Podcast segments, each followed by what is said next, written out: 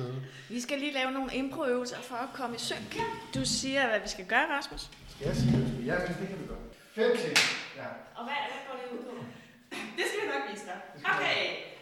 Nej, altså vi skal lige måske lære at tjekke det. Ja, 5 ting. Ja. Okay. Jeg skal sige det 6 gange, fordi det ikke er bedst. Ja, hvad var der? Så... Hvis du starter og siger til mig, så gør vi det. Rasmus, 5 ting, som du har set uden for i dag. En vej. 2. En hund. 3. En kakao. 4. En kakaokop. 4. En husbåd. 5. Så skal man. 5 ting. Bettina, 5 ting, som du ikke vil have i en podcast. Larmende lyde. 1. Kedelige gæster. 2. Uinteressante emne. 3. For meget musik. 4. En hund, der gør.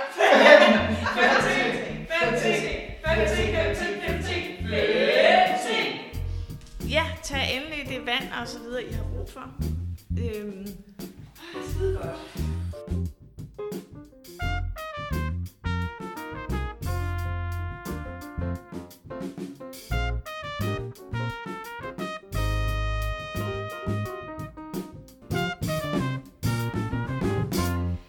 Velkommen til HR-Viden-podcasten, hvor menneskets forhold til arbejde undersøges nærmere. Som ung der er man ofte udfordret, når man starter i sit første rigtige job i den branche, hvor man godt kunne tænke sig at gøre karriere. Og man er selvfølgelig sjældent den, der ved det meste. Man er af gode grunde måske også usikker på, hvordan man skal gebære sig på arbejdspladsen, og så møder man en arbejdsplads, hvor kravene til at levere de er høje, kollegerne har travlt, og kunderne forventer altså noget kvalitet for pengene. Det kan være svært at finde sig til rette i. Med risiko for, at man som ung medarbejder mistrives i sit job, og at det her første møde med sit fremtidige arbejdsliv bliver mere problematisk, end det bliver produktivt. Og hvad kan man så gøre som virksomhed for at imødekomme den udfordring? Det skal den her HR-Viden-podcast handle om. Mit navn det er Bettina Prühs, og jeg er organisationskonsulent i Godt Arbejdsliv, og jeg har i 4 år udgivet den her podcast sammen med andre arbejdslivseksperter. Nu er vi nået til afsnit nummer 51, og jeg har medbragt hele 2 gæster til dagens episode. Rasmus Ranmar, erhvervscoach med fokus på personligt lederskab, og Helle Gransgaard, projektleder for selvstyrende teams og ekspert i psykologisk tryghed. I sidder sammen med mig her i dag, fordi vi har lige afsluttet et pilotprojekt, som har sat fokus på de unge medarbejderes indgang i arbejdsfællesskaber. Og vi har brugt cirka 6 måneder på at udvikle en metode til at styrke de unges plads i teamet gennem psykologisk tryghed.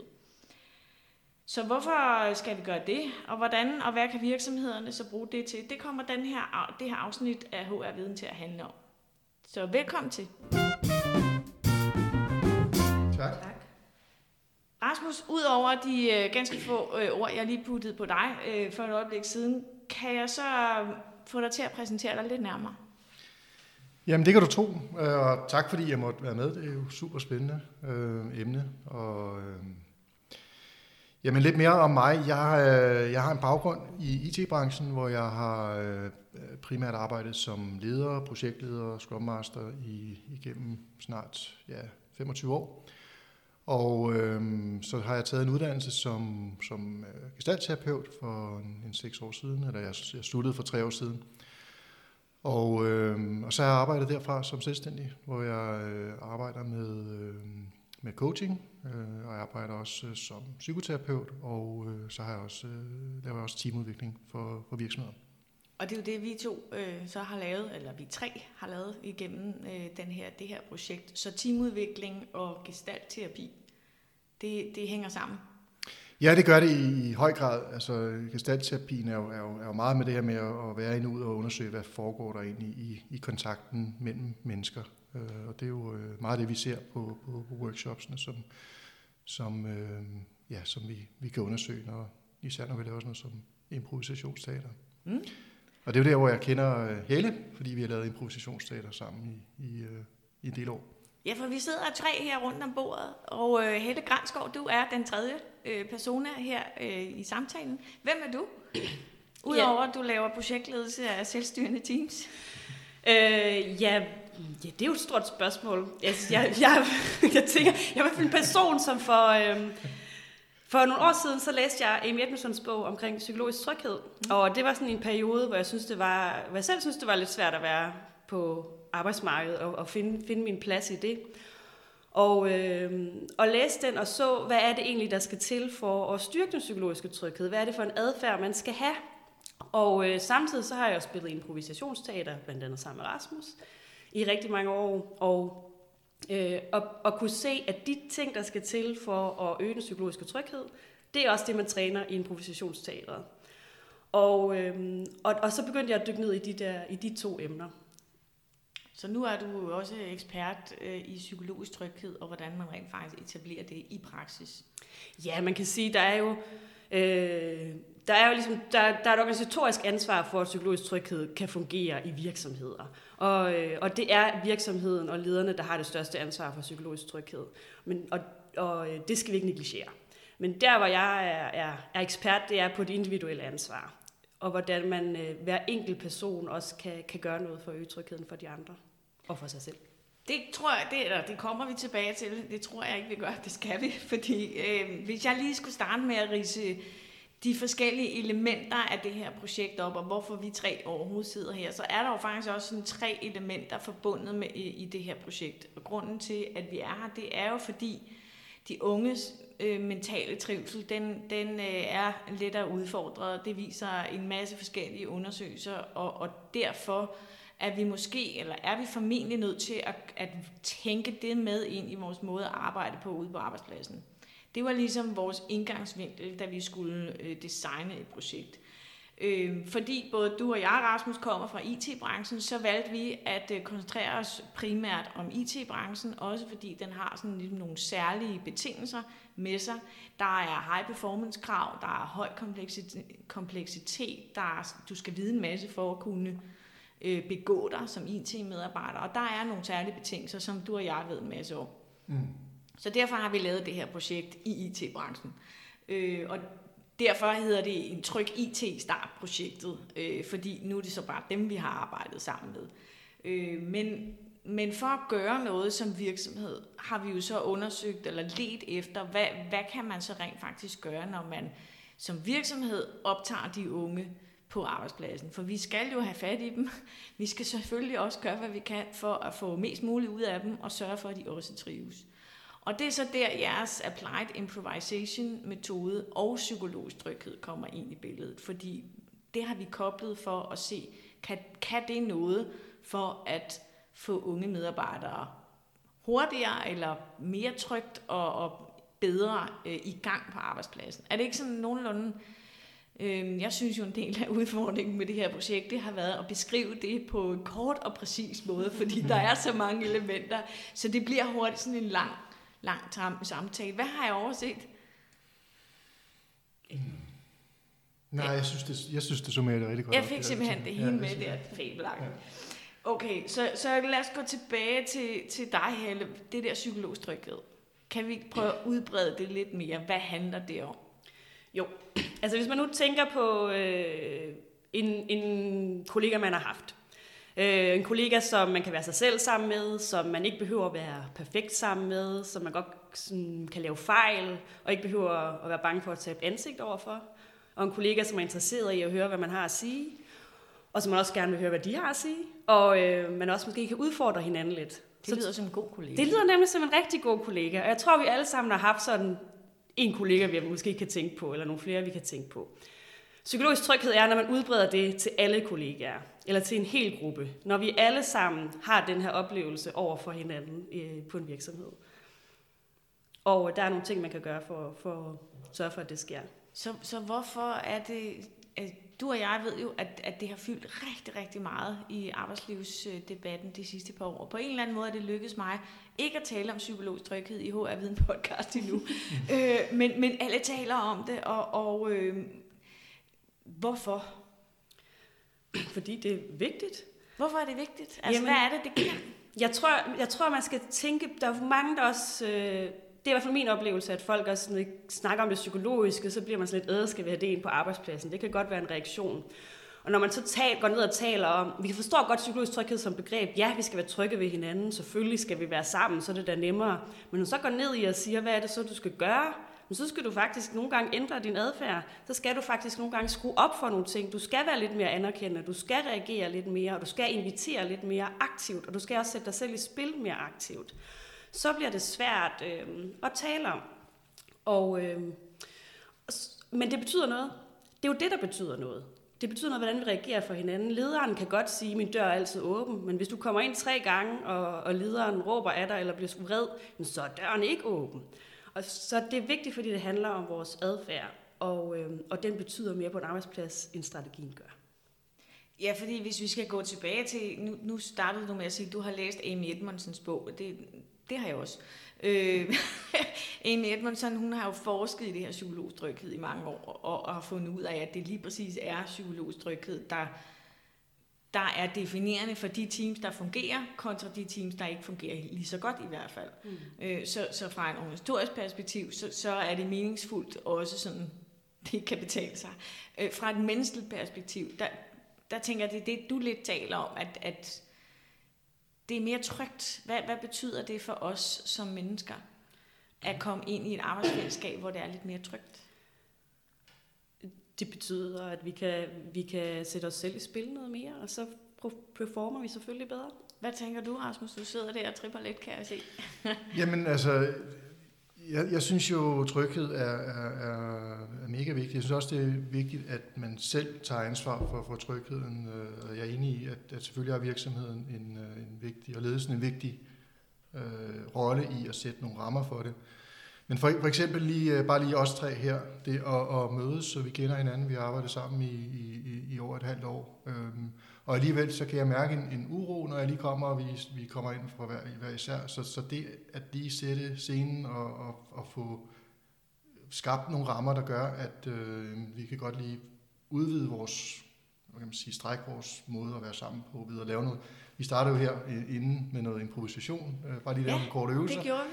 Og det gør simpelthen for mig, at det vi interagerer med hinanden, jeg falder mere til ro, jeg falder simpelthen, slapper af, mit nervesystem, det dæmper sig, og så er jeg mere nærværende og ja.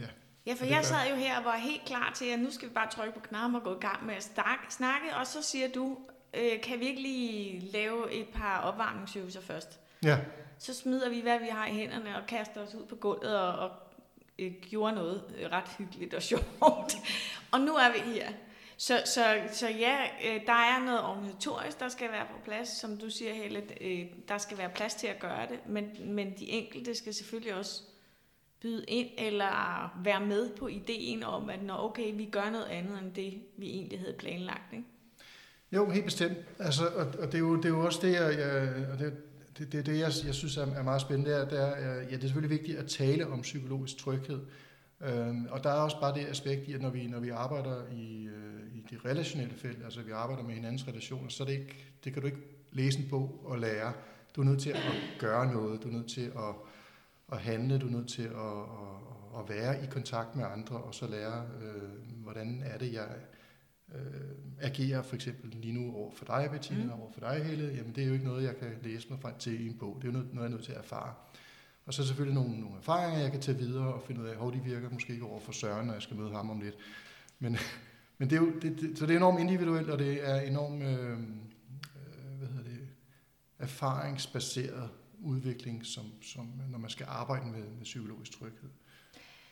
Men når vi så skal arbejde med psykologisk tryghed, så kan jeg huske, at du præsenterede os for nogle forskellige stadier, sådan et team kan være i, som er baseret på Timothy C. Clarks teori eller udvikling af det her psykologisk tryghedskoncept.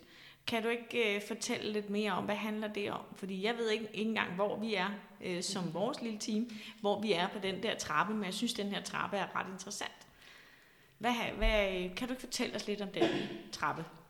Timothy Clark, han har lavet en udvikling af Amy Edmondsons teori, Amy Edmondsons forskning, som jo er 20 års forskning. Det er jo ikke bare én bog, hun har skrevet. Og der har han delt det op, psykologisk tryghed op i 4 forskellige trin. På vej til sådan fuld psykologisk tryghed. Og man kan ligesom ikke rigtig springe over nogle af trinene. Det første trin, det handler om Inclusion safety, altså inklusionstryghed. Føler vi, at vi kan være selv på arbejdspladsen? Bliver der lyttet til alle? Nummer 2 handler om, hedder learner safety, og handler om, føler vi, at vi kan udvikle os selv på arbejdspladsen, og vi kan lære noget, og vi kan fejle, og vi kan prøve os frem. Og tredje trin handler om contributor safety, hedder den. Altså føler vi, at vi kan bidrage frit, og lytter vi til de andres bidrag, og bruger vi hinanden. Og det fjerde trin hedder så challenger safety, så det er, tør vi faktisk udfordre det, der er. Hvis vi opdager en fejl, tør vi så sige, hov, der er en fejl, også hvis det er ledelsen, der har det. Også hvis det er et produkt, der er lige på vej til at komme ud af døren. Og de 4 trin går man jo op og ned af hele tiden, og der kan komme en ny ind i gruppen, så sker der noget andet. Men du bliver på en eller anden måde nødt til at starte på det første trin, og så bevæge dig opad. Altså være inkluderende i sin måde at arbejde sammen på. Ja, man kan sige, altså det kan være helt, ja, lige præcis. Altså det kan være helt nede til, hvis der er nogen, man aldrig siger hej til, tør de så fortælle dig, hvis de har lavet en fejl? Ja. Hvis der er nogen, som man griner af, når de har lavet en fejl, tør de så komme med et bidrag, som faktisk kunne være vigtigt til virksomheden? Og tør de udfordre dig, hvis det går galt? Måske for at få dig til at tabe ansigtet, men så er vi helt tilbage til, at så er der nok ikke så meget. Så er der slet ikke safety i år. Så er det bare konkurrence. Ja, okay. Så det er ligesom det teoretiske rammeværk, vi bærer med ind i det her projekt, for at se, kan vi få de unge medarbejdere mere trygt i gang på arbejdspladsen. Og så er der metoden, som læner sig op af den her psykologiske tryghed. Den, da I... mødte mig og tog fat i mig og sagde, at vi skal lave det her projekt, Bettina, og vi skal lave improvisationsøvelser. Der stejlede jeg helt ærligt en lille smule og tænkte, nej, okay, nu må I lige, hvad skal vi for noget? Hvad er applied improvisation, Rasmus? Ja, hvad er det? Jamen, Helle startede jo med at fortælle lidt omkring, hvad improvisation er, det her med hatten rundt og så videre. Altså applied, ordet apply betyder anvendt, det vil sige, at man tager improvisationsteaterteknikker, og så ser man, hvad af det kan anvendes i en anden kontekst, i det her, og i det her tilfælde i en virksomhedsteam-kontekst.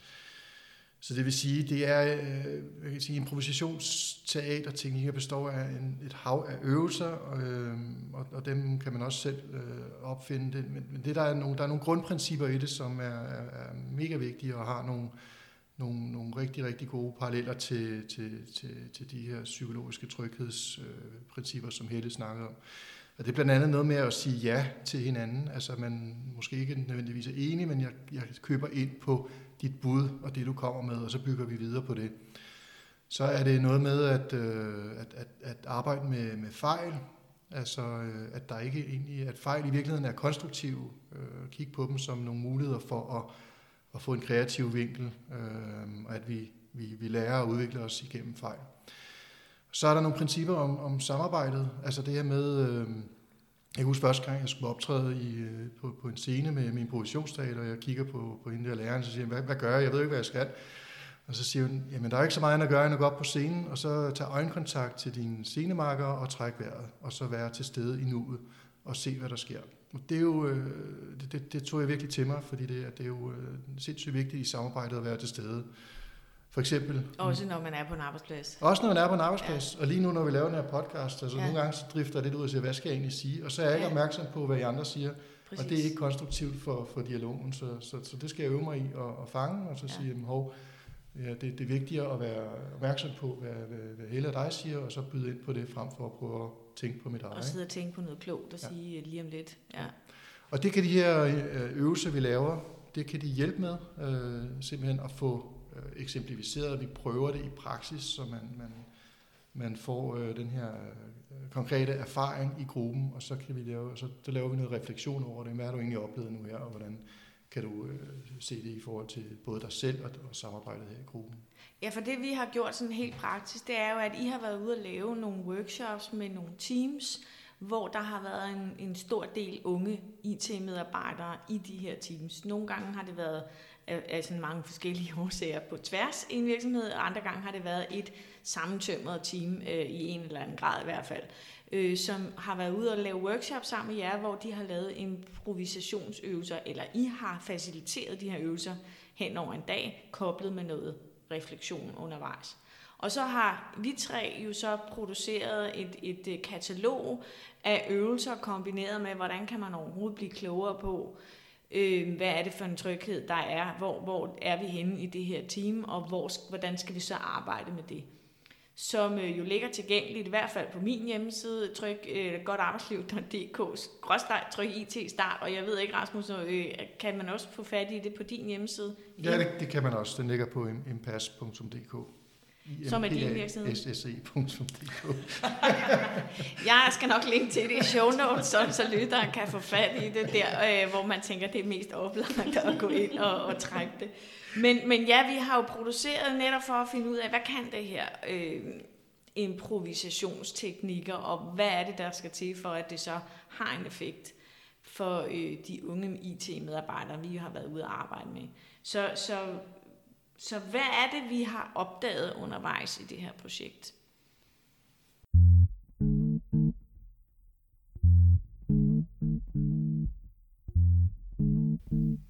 Jeg kan starte med det, jeg synes er det mest spændende, vi har opdaget. Og det er, at de unge jo bliver omtalt som en generation, der er bange for at lave fejl, og som er meget perfektionistiske, og man kan se på data, at de har dårlig mental sundhed. Det er også den gruppe, der får mest stress, altså sådan, der får på arbejdspladsen. Og så kommer vi ind og laver en improvisationsworkshop, hvor alle sætter sig selv i spil. Det kan godt være, at de er lidt nervøse, men de tør godt, og de kaster sig ud i det, og de vil gerne. Og det står jo i kontrast til billedet af en generation, som er bange for at lave fejl, og bange for at tabe ansigt, og bange for ikke at være perfekte. At når man så sætter de her rammer op, så tør de det hele. Så går de ind all in på det og siger, yes, vi er klar, hvad skal der ske, vi gør noget. Så hvad kan vi lære af det? Ja, vi har kun haft 5 workshops, men det betyder i hvert fald noget, hvordan rammerne bliver sat. At det ikke fordi, er det de unge, eller er det rammerne? Det skaber i hvert fald en refleksion omkring, er der nogle ting, vi kan ændre, så det bliver nemmere for dem at sætte det i spil, som de allerede godt kan sætte i spil. Så det, de faktisk kommer ind på arbejdspladsen med, skal vi på en eller anden måde have skabt nogle bedre betingelser for, at blive brugt? Ja, altså, men det er noget af det, vi også opdagede her. Det var, at der var også nogen, der var utrygge ved øvelserne og sagde nej. Og det var faktisk mest de lidt ældre generationer, der var der. Og det var jo meget, synes jeg, interessant, at man sige, de unge de springer ud i det, og de ældre var lidt mere tilbageholdende. Og noget af det, der var... Fuldstændig som jeg var, da I kom. Ja, fuldstændig. Ja, nu vil jeg ikke sige, hvilken generation du hører til der, Bettina. Jamen, det er okay. Jeg vil gerne vedkende mig, at jeg er meget generation X. Du ved, så lige i starten af 50'erne, jeg skal sgu ikke ud og spille klovn ud på et gulv, var sådan mit umiddelbare udgangspunkt. Ikke? Og det er jo også dem, vi møder på arbejdspladsen, som skal tage imod de unge. Det er jo de lidt mere erfarne, som måske har nogle andre erfaringer med sig og nogle andre reaktionsmønstre end de her. Nu taler vi unge, vi taler under 30, ikke? Jo, og en ting, jeg synes, altså i den sammenhæng, det er det der med, at der også skal være plads til det nej. Altså, det synes jeg var vigtigt for trygheden i gruppen, at det er ikke bare at springe ud i alt. Så man skal ikke sige ja til det hele? Nej, det synes jeg bestemt ikke. Der skal også være en kultur, hvor det er okay at sige nej. Og ellers så sker der det, og det synes jeg også, vi oplevede, eller det var noget, vi talsatte med nogle af grupperne, det var, at der var nogen, der sagde ja, uden rigtig at mene det. Og så blev det egentlig saboterende for udførelsen af øvelsen. Altså det blev nogle halvhjertede forsøg, og der kom ikke rigtig energi i det. Og det kunne vi så snakke om, jamen, hvad er det, der gør, at den enkelte har svært ved at sige, jamen det har jeg egentlig ikke lyst til, jeg har lyst til at springe over. Og når vi fik rammesat det, at det var helt okay, og folk så sagde, jamen den her springer jeg lige over, så skete der faktisk det bemærkelsesværdige, at så kom jaet senere hen. Altså så kom der et mere autentisk og oprigtigt ja, der gjorde, at energien blev bevaret i gruppen. Og det synes jeg var mega, mega spændende. Det er jo interessant netop, at man får, altså, fordi man får lov til at sige nej, så bliver det nemmere at sige ja. Ja. Hvis jeg lige skulle knytte et trin på det, i forhold til de 4 trin, vi talte om, så er det jo 4. trin, altså challenge og safety. Tør vi sige, det har vi ikke lyst til lige nu, eller jeg er faktisk lidt usikker i forhold til det, der foregår, så tale om det, og være ærlig omkring det. Nå, okay, ja, for jeg troede, at det var nærmest første trin, eller betingelsen for overhovedet at kunne arbejde med at styrke den psykologiske tryghed, at det her er muligt at sige til eller fra. Ja, man kan sige, at det første trin, og det er jo også det, vi afspejler i øvelsen, det er egentlig, at det er muligt bare at være i rummet, uden at føle, at jeg bliver afvist. Altså, jeg kan sige mit navn, uden at jeg bliver gjort til grin, eller at der kommer øjne, der siger, der himler op, og så videre. Ikke? Så det er det inkluderende element? Det er simpelthen det inkluderende element, at jamen, her er rart at være, her er trygt bare at være, uden at du skal gøre noget. Og så bygger man over på det, ikke? Kan vi komme på et eksempel på, hvornår er man så ikke inkluderende?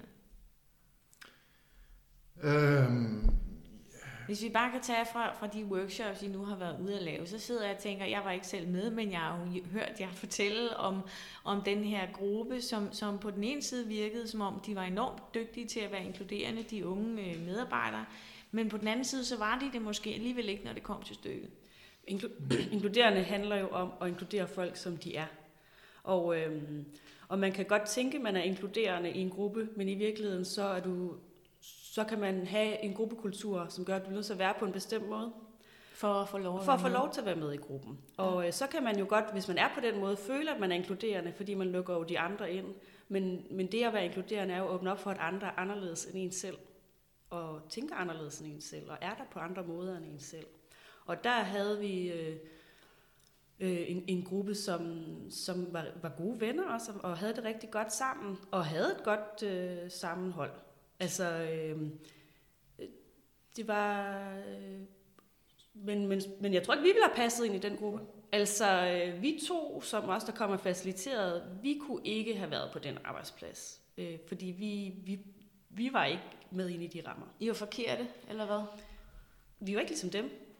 Og når kulturen er så stærk, at man skal være ligesom de andre, så bliver det svært at inkludere folk, der ikke er ligesom de andre. Og så går længere op på trinene, så bliver det faktisk også svært at få de bidrag med, som betyder, at man kan blive ved med at udvikle sig som virksomhed og blive ved med at lave noget nyt, fordi man har kun én streng at spille på.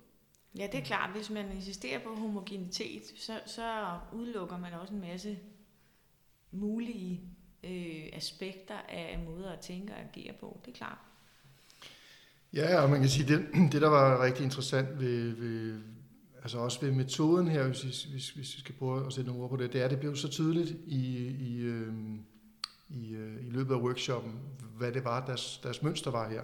Og det gjorde, at vi kunne sætte nogle ord på, hvad det var, vi observerede, og hvordan give dem noget feedback på, jamen, hvordan er det for mig, og Helle kunne også for hende, hvordan er det at være i den her gruppe, ud fra det. Og det skabte så en mulighed for at lave nogle refleksioner over, jamen, hvad betyder det så, når der kommer nogle nye ind i teamet, ikke? Og jeg tror, der gik en time, så sagde jeg, nu er vi jo fuldstændig ligesom vi plejer at være, hvad sker der, ikke? Det synes jeg også var overraskende. Så på trods af, at I havde sat dem ind i en situation, som var meget anderledes, end det, de plejer at være i, når de sidder og arbejder med deres IT-support, eller hvad det nu var, de lavede, så går der ikke ret lang tid før, når nu agerer vi, som vi plejer. Ja, det var mega spændende at se. Altså, ja. For det er jo også noget af det, vi skriver i vores rapport, at de her mekanismer, de her improvisationsmekanismer, de sætter virkelig spot på de relationelle gruppedynamikker, som er i hverdagen, og det er det jo, om vi ved dem eller ej, så skaber vi os jo sammen på en særlig måde i de teams, vi bevæger os i. Og den særlige måde er enten produktiv og tryghedsskabende, eller også er den nærmeste modsatte ekskluderende og utryghedsskabende. Den kan skabe mistrivsel, og den skaber helt sikkert ikke organisatorisk læring, som er noget af det, jeg fokuserer meget på i det her projekt. Ikke? Fordi der er jo mange elementer i, hvad det her det kan. Så det kan måske få ikke kun de unge, men måske også de ældre til at trives lidt bedre, hvis man er mere tryg. Er det en påstand, jeg har belæg for, Helle? Eller er det bare noget, jeg sidder og fyrer af? Ja, det tror jeg også, du har forskningsmæssigt belæg for, at det gør det. Det øger trivselen. Og det vi gerne ville teste med det her projekt, var jo, kan vi gå ind, eller hvor langt kan vi nå med impro? Vi har kun haft en dag sammen. På 6 timers... Ja, på 6 timers impro-workshop. Ja. Og det vi så, at vi kunne nå, det var, at vi kunne sætte spot på, hvor er I henne? Men vi så faktisk også, at vi fik skabt et trygt rum på de workshops, vi havde, og at de tog noget af den tryghed med tilbage til virksomheden. Og vi kan jo ikke sige noget om de så trives bedre. Det er svært at måle efter en dag. Ja.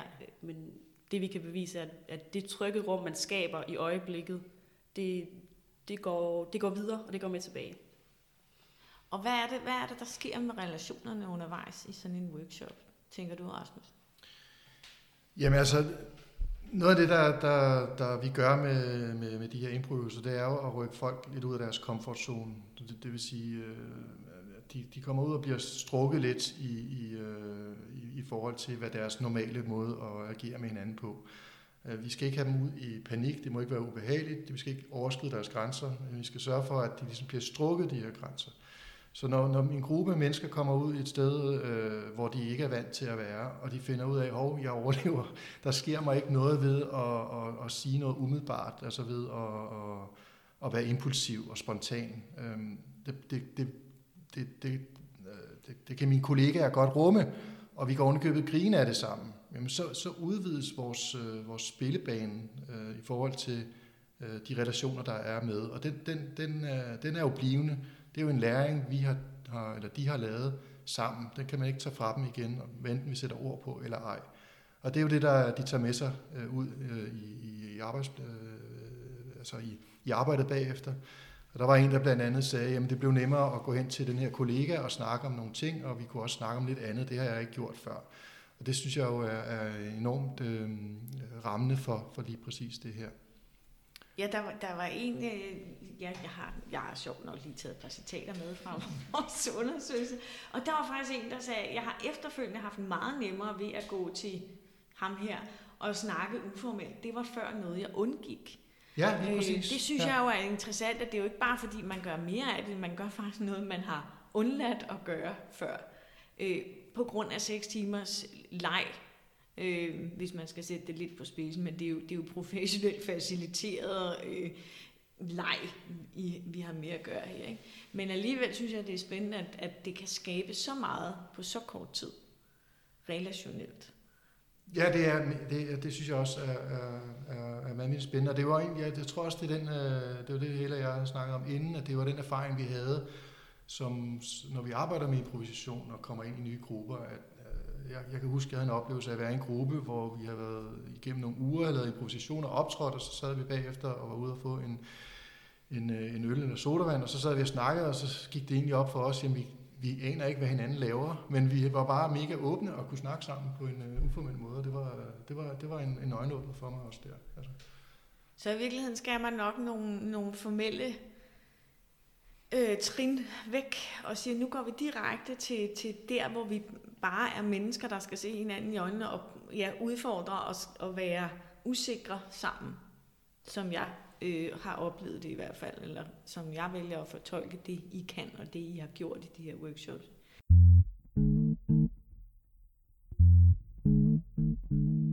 Noget af det, vi har konkluderet, det er jo, at de der relationskompetencer, det er vel dem, man træner, når man er på sådan en workshop. Og det er måske netop det, vi har set, uden at være helt bevidst om det, som lidt mangelfuldt, både hos de unge og hos de lidt mere erfarne, i lige præcis den branche, vi har bevæget os ind i. Eller er det mig, der ikke kun tager min 25 års erfaring i IT-branchen, men måske også har taget nogle ekstra fordomme med mig? Hvad tænker I om sådan en påstand? Det er jo ikke kun dig, der har den påstand. Altså, der er jo skrevet rapporter om den påstand, og der er lavet en masse undersøgelser og projekter omkring det. Og vi har også hørt det fra nogle af de andre. Nogle af dem, vi har talt med, som er teamledere og vejledere for nogle af de her unge, siger de jo også, det er svært at komme ind på arbejdsmarkedet, det er svært at have de her sociale kompetencer, og det gør, at de nogle gange kan have svært ved at tabe ind i fællesskabet. Og så det er ikke en påstand, du har fundet på. Ja, det er sjældent, når jeg siger det. Det tror jeg ikke, tænker jeg heller ikke. Det vi kan se på workshoppen, det er, at når man sætter rammer op for at de kan træne de kompetencer trygt. At de kan prøve det af hos hinanden, og de må gerne lave fejl. Altså, de må gerne sige noget, som ikke helt passer ind. Det passer alligevel ind. De behøver ikke at tænke så meget over det. Så begynder de også at slappe af. For de her mennesker, folk, der ikke har så gode sociale kompetencer, eller taler meget, ved det godt. Så det, at man sætter en ramme for, at man kan gøre det trygt, og at det, man siger, bliver faktisk taget godt imod, det gør jo, at man næste gang tør sige lidt mere, og man næste gang kan prøve lidt mere af. Så det er på den måde, at vi har trænet de relationelle kompetencer, ikke kun hos den enkelte, men også hos, hvordan de andre reagerer på de sociale kompetencer, der er hos den enkelte. Ja, fordi jeg er mest nysgerrig på, nu kalder jeg mig jo selv organisationskonsulent, og det er fordi, jeg er meget nysgerrig på, hvad virksomhederne skal gøre for at strukturere sig på en hensigtsmæssig måde, sådan så alle vi individer kan være bedst muligt i dem. Så på den ene side kan vi jo ikke komme udenom, at der er et eget ansvar for, at man melder sig ind, og man tør være åben, og man siger til, hvis man har noget input, men der skal jo også være et ledelsesansvar for at den her psykologiske tryghed, den kommer til at fungere. Og hvad er det virksomhederne skal gøre med alt det, vi nu har lært, for at bruge det aktivt?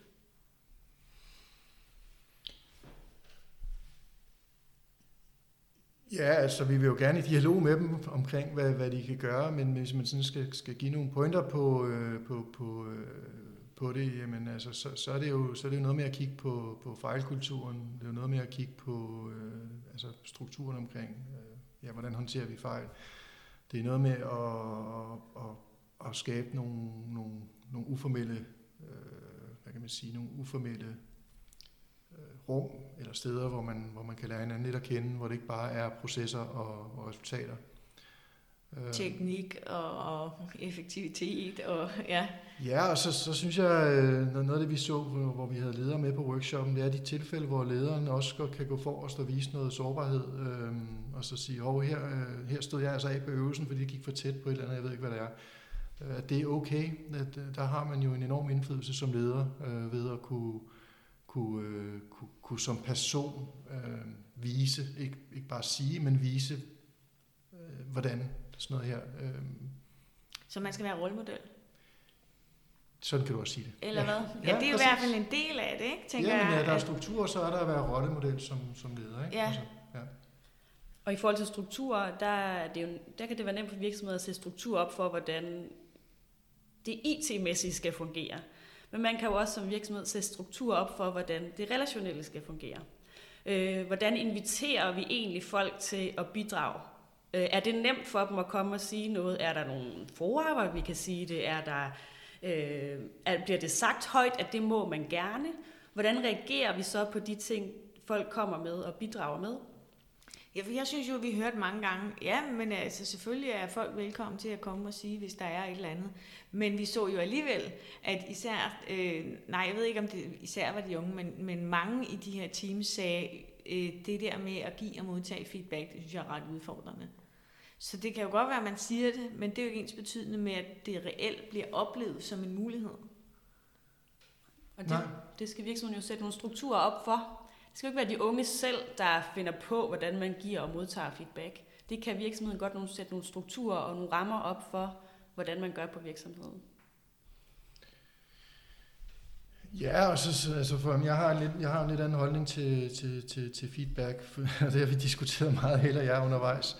Fordi for mig handler feedback jo meget om den, der giver feedbacken. I hvert fald i større grad end den, der modtager det. Medmindre det selvfølgelig er nogle sådan rent aftalte regler, vi har defineret i virksomheden. Så hvis jeg som senior i en virksomhed fortæller en junior, hvordan de skal gøre, så synes jeg, der er nogle måder at gøre det på, som den enkelte også har et ansvar for at gøre, altså at være opmærksom på, at være konkret på, hvad er det, du ser, hvad er det, du observerer, hvad er det, du hører, hvad er det, den anden har sagt, og så fortælle, hvad er den virkning, det har haft på dig som feedbackgiver. Og prøve at få skilt de to ting ad, hvor jeg ofte ser en tendens til, at man blander det hele sammen, og så bliver det en vurdering mere, end det bliver en feedback. Og det tror jeg er nogle kompetencer, som den enkelte også skal øve, som ikke kan gøres strukturelt. Og omvendt sidder jeg og tænker, noget af det, jeg synes, der var meget interessant ved det, vi så, det var jo netop, at de unge, de har jo sindssygt mange gode idéer. De har andre måder at tænke på. De kommer udefra organisationen, og de kommer måske direkte fra studiet med input til, sådan her kunne vi gøre det anderledes. Det handler vel også om, hvordan man tager imod de inputs som erfaren medarbejder eller som leder. Når den unge nu sidder her med hovedfuld af gode idéer, hvordan får jeg afleveret dem? Det er vi nødt til at sætte en eller anden form for struktur op for at sikre, at fordi ja, min dør står altid åben, ja, det er fint, men hvis du altid sidder med hovedet ned i skærmen og ikke har tid til at høre på, hvad jeg siger, så står den jo ikke åben. Så ja, vi er nødt til at gøre noget strukturelt. Sørge for, at der er en halv time om ugen, hvor alle gode idéer bliver smidt på banen, og så må vi, som du siger, Rasmus, i den her improvisation, sige ja, og hvad kan vi så gøre med de her gode idéer, i stedet for at skyde dem i sænk instantly, eller i stedet for overhovedet ikke at tage imod dem, eller skabe rum til, at de kan komme frem. Ja, fordi det er jo ikke nok at sætte strukturer op. Det er jo også det, du siger. I de strukturer har vi jo igen alle sammen individuelt ansvar for at handle. Og der er vi tilbage til, jo, det er lederen, man kigger på. Så som virksomhed, så kan du sætte nogle strukturer op, og så kan du sætte nogle forventninger op til dine ledere og dine medarbejdere for, hvordan forventer vi egentlig handler inden for de her. Men du er måske også bare nødt til at gå foran og sige, så, altså, og ja, mit bedste eksempel, når jeg taler om det her psykologisk tryghed. Det er en virksomhed, jeg arbejder sammen med, som har skabt ugens undren. Hende, der leder virksomheden, hun forventer simpelthen af sine medarbejdere, at hver uge skal de have undret sig over et eller andet og smidt det op i en Slack-kanal, og så en gang om ugen bliver der taget en undren op, som så bliver undersøgt lidt nærmere og sige, jeg undrer mig over, hvordan kan det være, at vi altid skal mødes fredag eftermiddag kl. 3, hvor jeg egentlig helst vil hente mine børn. Hvad handler den aftale om? Sådan en aftale kan godt være noget, der gav enormt god mening, da den blev etableret for 2 år siden, men måske giver den ikke mening længere, måske gør den, men så kan vi da i hvert fald lige kigge lidt på den og tale om, hvad er bevæggrunden for, at vi har lige præcis den her struktur på arbejdspladsen. Men det at have skabt ugens undren, det inviterer jo netop til at sige, du må godt undre dig, du må godt være nysgerrig på og stille spørgsmålstegn ved måden, vi gør tingene på. Vi kan ikke love dig, at vi laver det om, men vi skal nok undersøge det. Det synes jeg er et strålende eksempel på en struktur, der er sat op til at invitere til den her psykologiske tryghed. Ja, det er et rigtig, rigtig godt eksempel, og jeg sidder sådan lige med et andet konkret eksempel, som man kan gøre som leder. Hvis man kigger på, der kommer en ny medarbejder ind i en gruppe, jamen så plejer der altid at være sådan en formel introduktionsrunde, hvor alle fortæller, hvem er de, hvor længe har de været i virksheden, og hvad arbejder de med. Og der er ingen, der kan huske, hvad der blev sagt, når man kommer hjem. Ingen kan huske, hvad der bliver sagt, og energien den er nede under gulvtæppet i bedste fald, ikke? Og den nye medarbejder sidder kun og fokuserer på, hvad skal jeg egentlig sige om mig selv her, og hører ikke noget som helst. Så noget man kan gøre her, eller du kan gøre i det er jo at prøve at sige til altså, at gøre det på en ny måde, for eksempel måske bare bede folk om at sige deres navn, og så fortælle en ting, som ingen af de andre i gruppen ved om dem. Og det behøver ikke være en dyb hemmelighed, det kan være noget så uskyldigt som deres yndlingsfarve i gymnasiet, eller noget, de har dyrket som sport, eller det kan også være dybe hemmeligheder, det er fuldstændig lige meget, men det gør jo, at man ligesom får lært hinanden, alle får lært hinanden at kende, og så kommer der en anden energi i det her rum, og man afvæbner lidt den nye medarbejder, og gør det lidt mere trygt og uformelt. Og der kan du også bruge nogle af de improøvelser, der er blandt andet i vores øvelseskatalog, men generelt kan man jo søge på improøvelser på Google. I har jo skrevet virkelig mange forskellige øvelser i det her øvelseskatalog, så hvad kunne man gøre, hvis det handler om at tage godt imod sådan en ny medarbejder, der nu går rundt her? Jamen det handler jo om, skaber du et trygt rum i der, hvor du tager imod dem? Altså sådan, eller sætter du et spot på dem, og så siger personen noget, og så er der ikke nogen, der reagerer på det. Eller sidder det folk og kigger på deres mobiltelefoner imens. Og hvis man laver nogle af de her fysiske øvelser, så fjerner man muligheden for at kunne gøre det. Så hvis du laver en øvelse, når folk kommer ind i stedet for, så kan det godt være, at du ikke ved, hvad alle folk hedder, men I har grinet sammen, I har sat jer selv alle sammen lidt på spil. Så det er tit nogle gange det handler om, når nye kommer ind, så er der spot på dem i en situation, hvor de ikke kender de andre, de ved ikke, hvordan de andre reagerer. De er usikre. De har bare fået at vide, sig noget, og det skal helst være klogt og godt, for det er det eneste, du får lov at sige. Og det er også meget for langt, ikke? Så ja, kan vi prøve at være helt konkrete? Jeg har jo kun observeret en af de her workshops, men jeg kan huske, at der var en med noget med nogle bynavne, som var en lille smule udfordrende, fordi det team, jeg arbejdede sammen med, det var jo udlændinge, mange af dem, og var det Søren og Bøvling, eller hvor er det, hvad var det for en by, du kom fra, Helle, som jeg tænkte, hold op, få de andre til at gentage det synes jeg i sig selv var fuldstændig vidunderligt. Husker I rigtigt? Det er rigtigt, jeg kom fra Bøvlingbjerg. Bøvlingbjerg, det var tæt på, ikke? Bøvlingbjerg. Så det var noget med at sige, jeg hedder Helle, jeg kommer fra Bøvlingbjerg. Ja, jeg hedder Rasmus. Jeg kommer fra... Jeg er født i Rungsted. I dag er jeg så født i Rigshospitalet. Så... Du er født på Rigshospitalet? Jeg hedder Bettina, og jeg er født i Helsinge. Så det, at man skal prøve at gentage... Eller hvad var det, man skulle? Altså man kan sige, at en af principperne i impro, det er jo, at man skal være til stede. Du kan ikke forberede dig. Så hvis man skal lave en øvelse ganske enkelt, så kan det være noget med, at jamen, hvis du skal lave, når du introducerer dig selv, så skal du inkludere det sidste tema eller ord, den anden har sagt. Det var det, der var udfordrende, ja. Bøvlingbjerg. Så bliver du nødt til at lytte og høre. Hvad siger vedkommende? Jamen, hun siger Bøvlingbjerg. Okay, jeg skal lytte, når der kommer Bøvlingbjerg, så er det min tur til at agere. Så jeg er nødt til at være til stede og opmærksom på, hvad sker der i rummet. Og så laver man nogle mønstre ud fra det. Og den lille øvelse kan man jo sagtens adoptere på en eller anden, i en eller anden grad, når du siger, nu kommer der en ny medarbejder ind.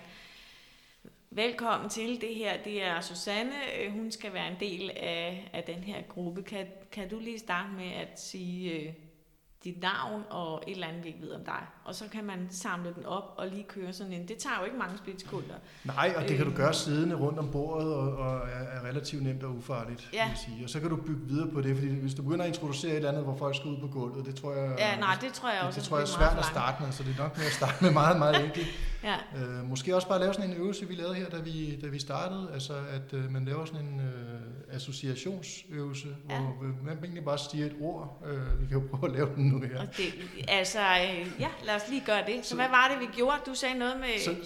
Så det er egentlig bare, at vi står i sidder i en rundkreds, og så siger den ene et ord, og så siger du, den næste i rækken, siger så et ord, som umiddelbart associerer. Altså, du kommer til at tænke på... Så kaffekanden?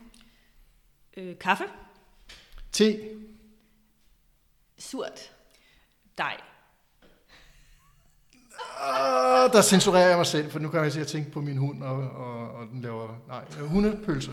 Hvad kan jeg sige? Ja, opsamling. Rapport. Avis. Læsning. Bog. Klub. Det glæder jeg mig til. Så ja, bare det, man bliver tvunget til at lige blive revet ud af det, man formentlig sad med, da chefen nu kom ind og skulle introducere en ny medarbejder. Det gør jo noget, som du siger, det skaber noget nærvær, ikke? Ja, og jeg vil også gerne sætte spørgsmålstegn ved, om man ikke kan komme ud på gulvet. Det er jo det, virksomheden kan. Det er jo de strukturer, virksomheden kan sætte op og sige, når der kommer en ny medarbejder her, så rejser vi os alle sammen op og går ud på gulvet. Det kan den enkelte medarbejder ikke. Det er det lederen kan sætte i gang. Stærkt. Så Helle, nu skal vi til at runde af fra vores samtale omkring alt det her, vi har været igennem. Og jeg kunne jo godt tænke mig, at vi vendte tilbage til de unge medarbejdere og sagde, hvad kan den her unge, relativt nyuddannede, der nu kommer ind på arbejdspladsen, så gøre? Hvad er det gode råd, vi kan give med, hvis det nu er nogle medarbejdere, der hører det her? Selvom jeg synes, på den anden side, det er lidt ærgerligt at skulle give dem ansvaret for opgaven, men de er jo en væsentlig del af problemet, eller udfordringen. Så hvad kan man som ung medarbejder gøre, når man nu kommer med alle sine gode idéer og sin entusiasme ind på en arbejdsplads, hvor folk sidder formentlig og kigger i en skærm, og ikke har tid til at tage sig af det? Jamen, vi arbejder med 3 forskellige ting, man kan gøre sådan individuelt for at sætte sig selv i spil. Og det ene, det er, at man kan invitere de andre, så man kan spørge de andre, hvad synes du, hvad ser du, eller sige hej, gå hen til de andre. Så kan man, når folk siger noget, reagere på det på en tryghedsskabende måde. Altså man kan sørge for ikke at være vred, når folk reagerer, eller hvis der er nogle ældre medarbejdere, der kommer med nogle altså sådan nogle rettelser eller nogle ting, man skal gøre anderledes, kan man reagere på en måde, hvor man tager det ind. Og så kan man sætte sig selv i spil, og så sige, okay, nu er jeg her på virksomheden. Og det er jo nogle svære ting at gøre. Jeg synes, det er meget for langt. Ja, fordi altså, jeg kan også se på dig, Rasmus, du sidder også og tænker, det er også derfor, jeg siger, det handler ikke om det enkelte menneske. Ja. Fordi hvis den unge kommer ind på en arbejdsplads, og den eneste, der gør det her, så er arbejdspladsen ikke psykologisk tryg. Ja. Så de unge kan gøre, det er det, man kan gøre for sig selv. Men virksomheden skal jo også gøre de her 3 ting. Ja, altså jeg sad og reflekterede over det. Altså, jeg synes, at som ung, der kommer ind i en virksomhed, så er det altså virksomheden, der har ansvar for at møde den her unge. Ja, og jeg tænker, at det bedste, du kan gøre som ung i den her virksomhed, det er at sige, at det er okay at være, som du er. Og hvis det er ubehageligt at være på den her arbejdsplads i længere tid, så er det ikke sikkert, det er dig, der er noget galt med. Så kan det være, at du skal finde et andet sted at være. Ja. Fordi at kulturen måske ikke lige er der er den rette for dig. Så det, man som arbejdsplads kan gøre, det er at netop være opmærksom på, jamen den måde, vi tager imod de unge, den har ret afgørende betydning for, både kan vi tiltrække dem, og kan vi sørge for, at de kommer til at trives, og dermed også fastholde dem, og få mest mulig produktivitet og kvalitet ud af dem, ikke? Ja, altså snak med dem for det første. Ikke? Prøv at få et tillidsfuldt forhold som leder til de nye medarbejdere og høre, hvordan er det at være her. Og ikke sådan en HR-mæssigt, nu skal du køre det her spørgeskema-udspørgning, men en uformel snak, hvor det ikke handler om, har du lavet det, vi har aftalt. Vis reel interesse for... Ja. Jeg synes også, det vi kan se, det er jo, at de unge godt kan, og de vil gerne, og det er faktisk ret nemt for dem. Så... det er virksomheden, der skal sørge for at få sat alt det i spil, så de kan bruge det, og de kan blive ved med at være relevante som virksomheder. Det synes jeg var fuldstændig fabelagtig afrunding af vores konklusioner, fordi det tror jeg ikke, vi kan være uenige om på nogen måde. Vi har jo som sagt lavet et helt katalog af øvelser og refleksioner, man kan læse nærmere omkring på godtarbejdsliv.dk, Tryg IT-start eller impasse.dk. Jeg linker til det i show notes, og jeg skal sikkert også lige finde et par artikler i forhold til noget af det, vi har snakket om. Men tusind tak, fordi I ville være med i dag til at snakke lidt nærmere om alt det, vi har lavet. Det er meget tilfreds med. Tak for det. Tak for det, Vimmer. Selv tak. Så det var podcast nummer 51 om, hvordan man kan optimere medarbejdernes psykologiske tryghed og derigennem måske sikre især de unges mentale trivsel. Jeg skal huske at sige tusind tak til Vældivforeningen for at stå bag det her projekt Tryg IT-start og til Rasmus Ranmar og Helle Gransgaard for at medvirke her som gæster. En kort opsummering af vores samtale må være, at som erfaren medarbejder, der skal du gå foran og være åben over for at modtage nye input, invitere til, at de overhovedet kommer frem, og være respektfuld og anerkendende over for det, du hører, i særlig grad måske for de unge, som kan være lidt usikre i forhold til rent faktisk at komme med deres idéer. Som ung medarbejder, der kan du øve dine kompetencer i, hvordan melder jeg mig selv på banen, hvordan beder jeg om feedback, når jeg har brug for ekstra viden, eller nogen at spille bold op af for at få nedbragt tvivl og usikkerhed.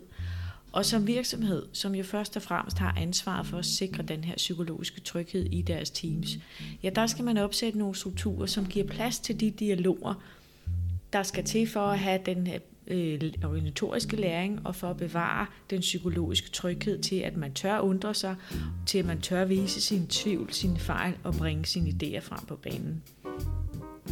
Jeg vil sige tusind tak, fordi du undrer dig nok over, hvordan vi sikrer det gode arbejdsliv til at lytte med på den her podcast, som var nummer 51 i rækken. Jeg tør ikke rigtig love noget om, hvornår vi høres ved igen i det her regi, men tøv endelig ikke med at tage fat i mig på LinkedIn, på Facebook eller på mail, hvis du vil høre noget mere om Tryg IT-startprojektet, eller har nogle gode idéer til, hvordan man ellers kan sikre det gode arbejdsliv på din arbejdsplads og i det hele taget. Jeg hedder Bettina Prühs, og jeg driver virksomheden Godt Arbejdsliv, og jeg vil nu gå ud og arbejde lidt videre med, hvordan vi sørger for medarbejdertrivsel og hvordan vi udvikler vores teams. Det vil jeg formentlig også gøre igen gennem den her HR-Viden-podcast, når tiden og lejligheden den byder sig. Tusind tak, fordi du hørte med, og god arbejdslyst.